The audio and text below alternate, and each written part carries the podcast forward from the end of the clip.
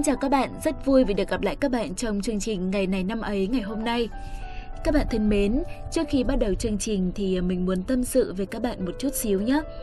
Chuyện là ngày hôm qua, trong khi mà đang trò chuyện cùng với một người bạn của mình thì bỗng dưng người đó có hỏi mình rằng uh, mình có biết đâu là điểm mạnh của mình hay không.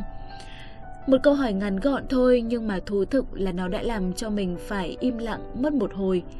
Và các bạn ạ, sau đó thì mình đã không trả lời câu hỏi ấy, vì mình biết đó không phải là một câu hỏi phỏng vấn để mình có thể cố tìm ra câu trả lời. Thế rồi sau đó khi về nhà, trong đầu mình luôn vẩn vơ nhớ lại xem đâu mới thực sự là điểm mạnh của mình.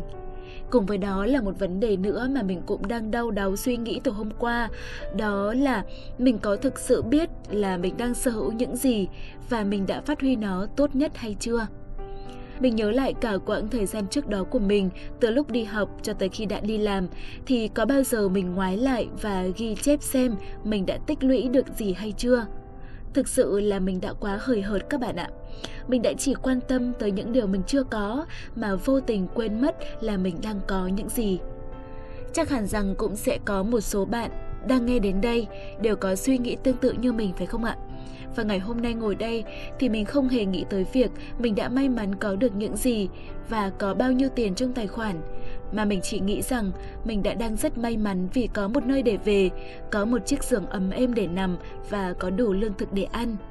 Vậy nên, thông qua câu chuyện của riêng mình như thế này thôi thì mình cũng mong rằng các bạn sẽ luôn cảm thấy may mắn và trân trọng những gì mình đang có. Sau một quãng đường ta đi, ta hãy thử nhìn lại xem chúng ta đã tích lũy được những gì và chúng ta sẽ phát huy tiếp theo như thế nào, các bạn nhé. Mình nói hơi dài một chút rồi đúng không ạ? Và ngay bây giờ sẽ không để các bạn phải chờ lâu thêm nữa. Hãy cùng với chúng mình tìm hiểu xem ngày hôm nay sẽ có những điều gì thú vị.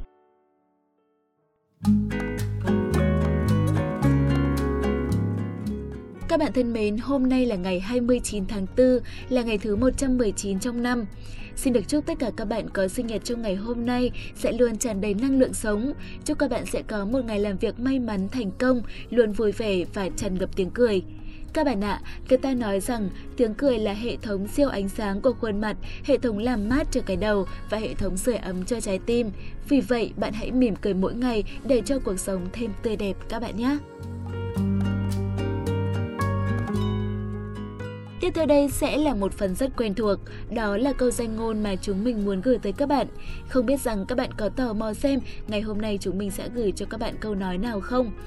Và đó chính là cái gì cũng nhàm chán cả, trừ học hỏi.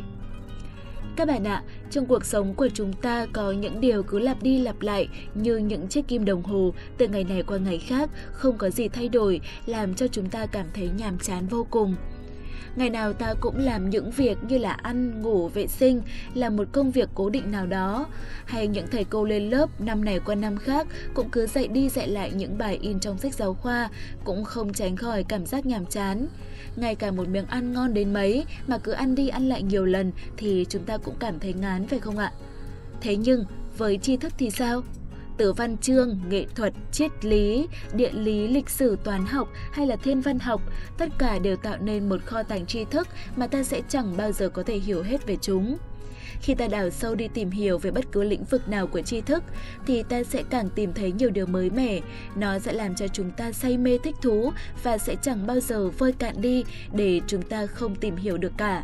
Vậy nên từ câu nói trên chúng ta có thể thấy được một điều rằng hãy ý thức hơn về việc học hỏi để luôn tìm kiếm và khám phá những điều mới lạ để cho ta ngày càng nâng cao vốn hiểu biết của mình.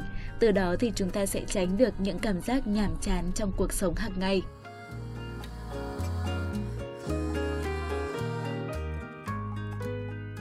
Quay trở lại với số phát sóng ngày hôm nay, ngay bây giờ hãy cùng với hai em xê của chúng mình điểm qua lại những sự kiện nổi bật trong quá khứ của ngày hai mươi chín tháng tư.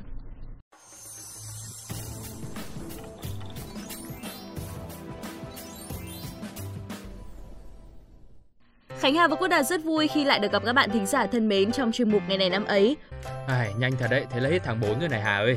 Hôm nọ thì than là hết tuần, hôm nay thì than là hết tháng. Quanh đi quẩn lại cứ ngồi một chỗ cũng không làm được cái gì. Đúng là cái đồ lười biếng. Ây da, thật ra là không phải là Đạt than vãn gì đâu. Chỉ là thấy hết tháng rồi thì lại tìm chỗ để đi dã ngoại rồi xả hơi chút thôi mà. Cũng may, không phải học lại môn gì cả như ai kia nên có thời gian rảnh. Trịnh trọng thông báo cho Đạt biết là ngày mai thì cũng là buổi học cuối cùng ở lớp học lại này của Hà rồi nhá. Thế nên là sắp tới lĩnh lương ấy thì Hà cũng sẽ đi xả bớt à, để cho bỏ những cái ngày vất vả không phải trêu tức Hà làm cái gì cả. Được vậy thì Đạt cũng mừng cho Hà thôi. Nhưng mà đừng có quên nhá, học lại thì cũng có thi đấy. Học hành rồi thi cử cho cẩn thận và không đến lúc ừ. thi lại không đến lúc lại học lại thêm lần nữa thì có mà gác hết cả kế hoạch đi chơi, ta lại xếp bút nghiên lên đường nhá. Này này nhá, thế là đủ lắm rồi đấy nhá. Vừa tốn tiền vừa tốn thời gian, Đạt đừng có mà gở bồm như thế có được không? Hà mà buồn mà chán ấy thì Đạt cũng cứ liệu khồn xem có được thoải mái mà dẫn không. Ôi thôi dạ, thế là Đạt biết sợ rồi. Đạt cũng chỉ mong là được thảnh thơi đưa những sự kiện hay và thú vị tới cho các bạn thính giả thôi, nên mong là Hà sẽ làm bài thật tốt trong kỳ thi sắp tới nhá. Đấy, nghe thế còn được. Thôi, không làm mất thời gian của các bạn thính giả nữa. Ngay bây giờ thì chúng ta sẽ cùng mở đầu chuyên mục ngày hôm nay với việc là điểm qua những sự kiện chính sẽ có. Ở trong nước, ngày hai mươi chín tháng tư hôm nay là ngày mất của Lê Lai, một viên tướng nổi tiếng của khởi nghĩa Lam Sơn với tích Lê Lai cứu Chúa, được truyền tụng trong lịch sử nước ta. Còn trên thế giới sẽ không có sự kiện đáng chú ý nào. Và bây giờ thì xin mời các bạn cùng tới với những thông tin chi tiết. Các bạn thính giả thân mến, Lê Lai là một viên tướng nổi tiếng của khởi nghĩa Lam Sơn, có công lao giúp đỡ Lê Thái Tổ gây dựng sự nghiệp.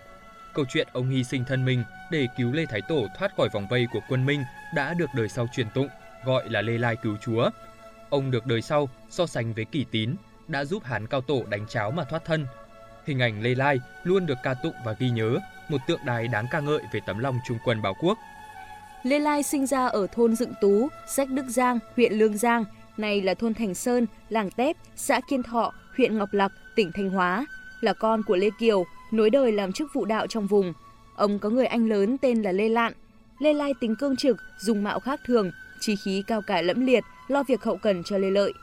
Năm một nghìn bốn trăm mười sáu, ông cùng Thái Tổ và các tướng lĩnh khác tham gia hội thể Lũng Nhai, thể sống chết có nhau, nguyện chung sức đánh đuổi quân Minh đang cướp nhà. Ông được ban tước quan nội hầu, tổng quản của phủ đô tổng quản. Năm Mậu Tuất một nghìn bốn trăm mười tám, lúc vua mới dựng cờ khởi nghĩa, tướng ít quân thiếu, bị tướng nhà Minh vây đánh ở Mường Một, vua chạy thoát về đóng ở Trịnh Cao, nơi hẻo lánh không dân ở. Tướng Minh chia quân chặn những chỗ hiểm yếu, tình thế vô cùng cấp bách.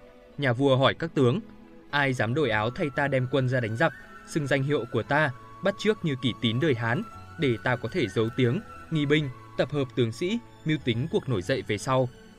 Các tướng đều không ai dám hưởng ứng. Riêng Lê Lai đứng dậy nói: "Tôi xin đi, sau này lấy được nước thì nghĩ đến công lao của tôi, khiến cho con cháu muôn đời được nhờ ơn nước, đó là nguyện vọng của tôi."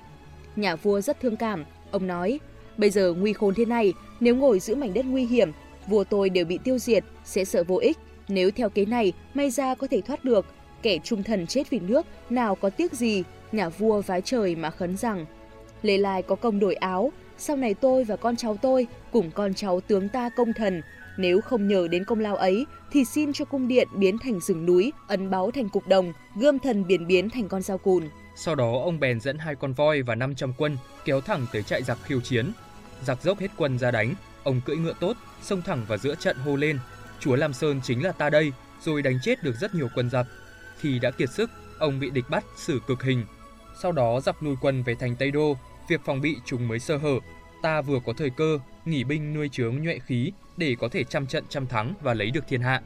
Lê Lai chết rồi, Lê Lợi ngầm người sai người đi tìm di hài đem về Lam Sơn, mai táng.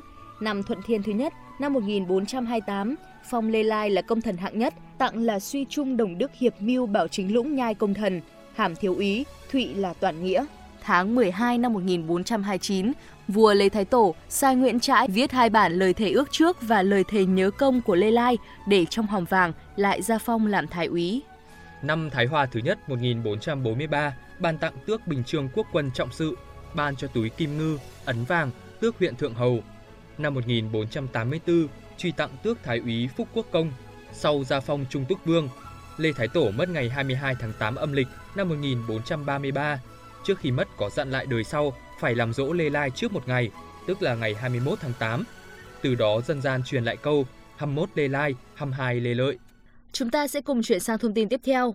Ngày hai mươi chín tháng tư năm hai nghìn là ngày mất của cố Thủ tướng Phạm Văn Đồng. Ông là Thủ tướng đầu tiên của nước Cộng hòa xã hội chủ nghĩa Việt Nam từ năm một nghìn chín trăm bảy mươi sáu cho đến khi nghỉ hưu năm một nghìn chín trăm tám mươi bảy. Trước đó, ông từng giữ chức vụ Thủ tướng Chính phủ Việt Nam Dân chủ Cộng hòa từ năm một nghìn chín trăm năm mươi lăm đến năm một nghìn chín trăm bảy mươi sáu. Ông là học trò, cộng sự của Chủ tịch Hồ Chí Minh. Ông đã được tặng huân chương sao vàng của Việt Nam và nhiều huân chương khác của Liên Xô, Lào, Campuchia, Cuba, Bulgaria, Ba Lan và Mông Cổ. Với bề dày hơn bảy mươi năm hoạt động trong sự nghiệp cách mạng của Đảng Cộng sản Việt Nam, trong đó nhiều năm giữ các cương vị lãnh đạo chủ chốt, ông được nhiều nhà lãnh đạo của Đảng Cộng sản và học giả trong nước, những người gần gũi với ông đánh giá là có nhiều đóng góp quan trọng trên nhiều lĩnh vực. Cựu Thủ tướng Võ Văn Kiệt nhận xét về ông, tác phong giản dị mà lịch thiệp, lối sống đạm bạc mà văn hóa, rất mực ôn hòa, hết mức bình dị. Các bạn thân mến, hôm nay sẽ không có sự kiện trên thế giới nên sự kiện trong nước vừa rồi cũng là sự kiện đáng chú ý cuối cùng của chương trình. Hy vọng các bạn đã có những phút giây thư giãn thật thú vị và bổ ích. Còn bây giờ thì Khánh Hà và Quốc Đạt xin chào và hẹn gặp lại.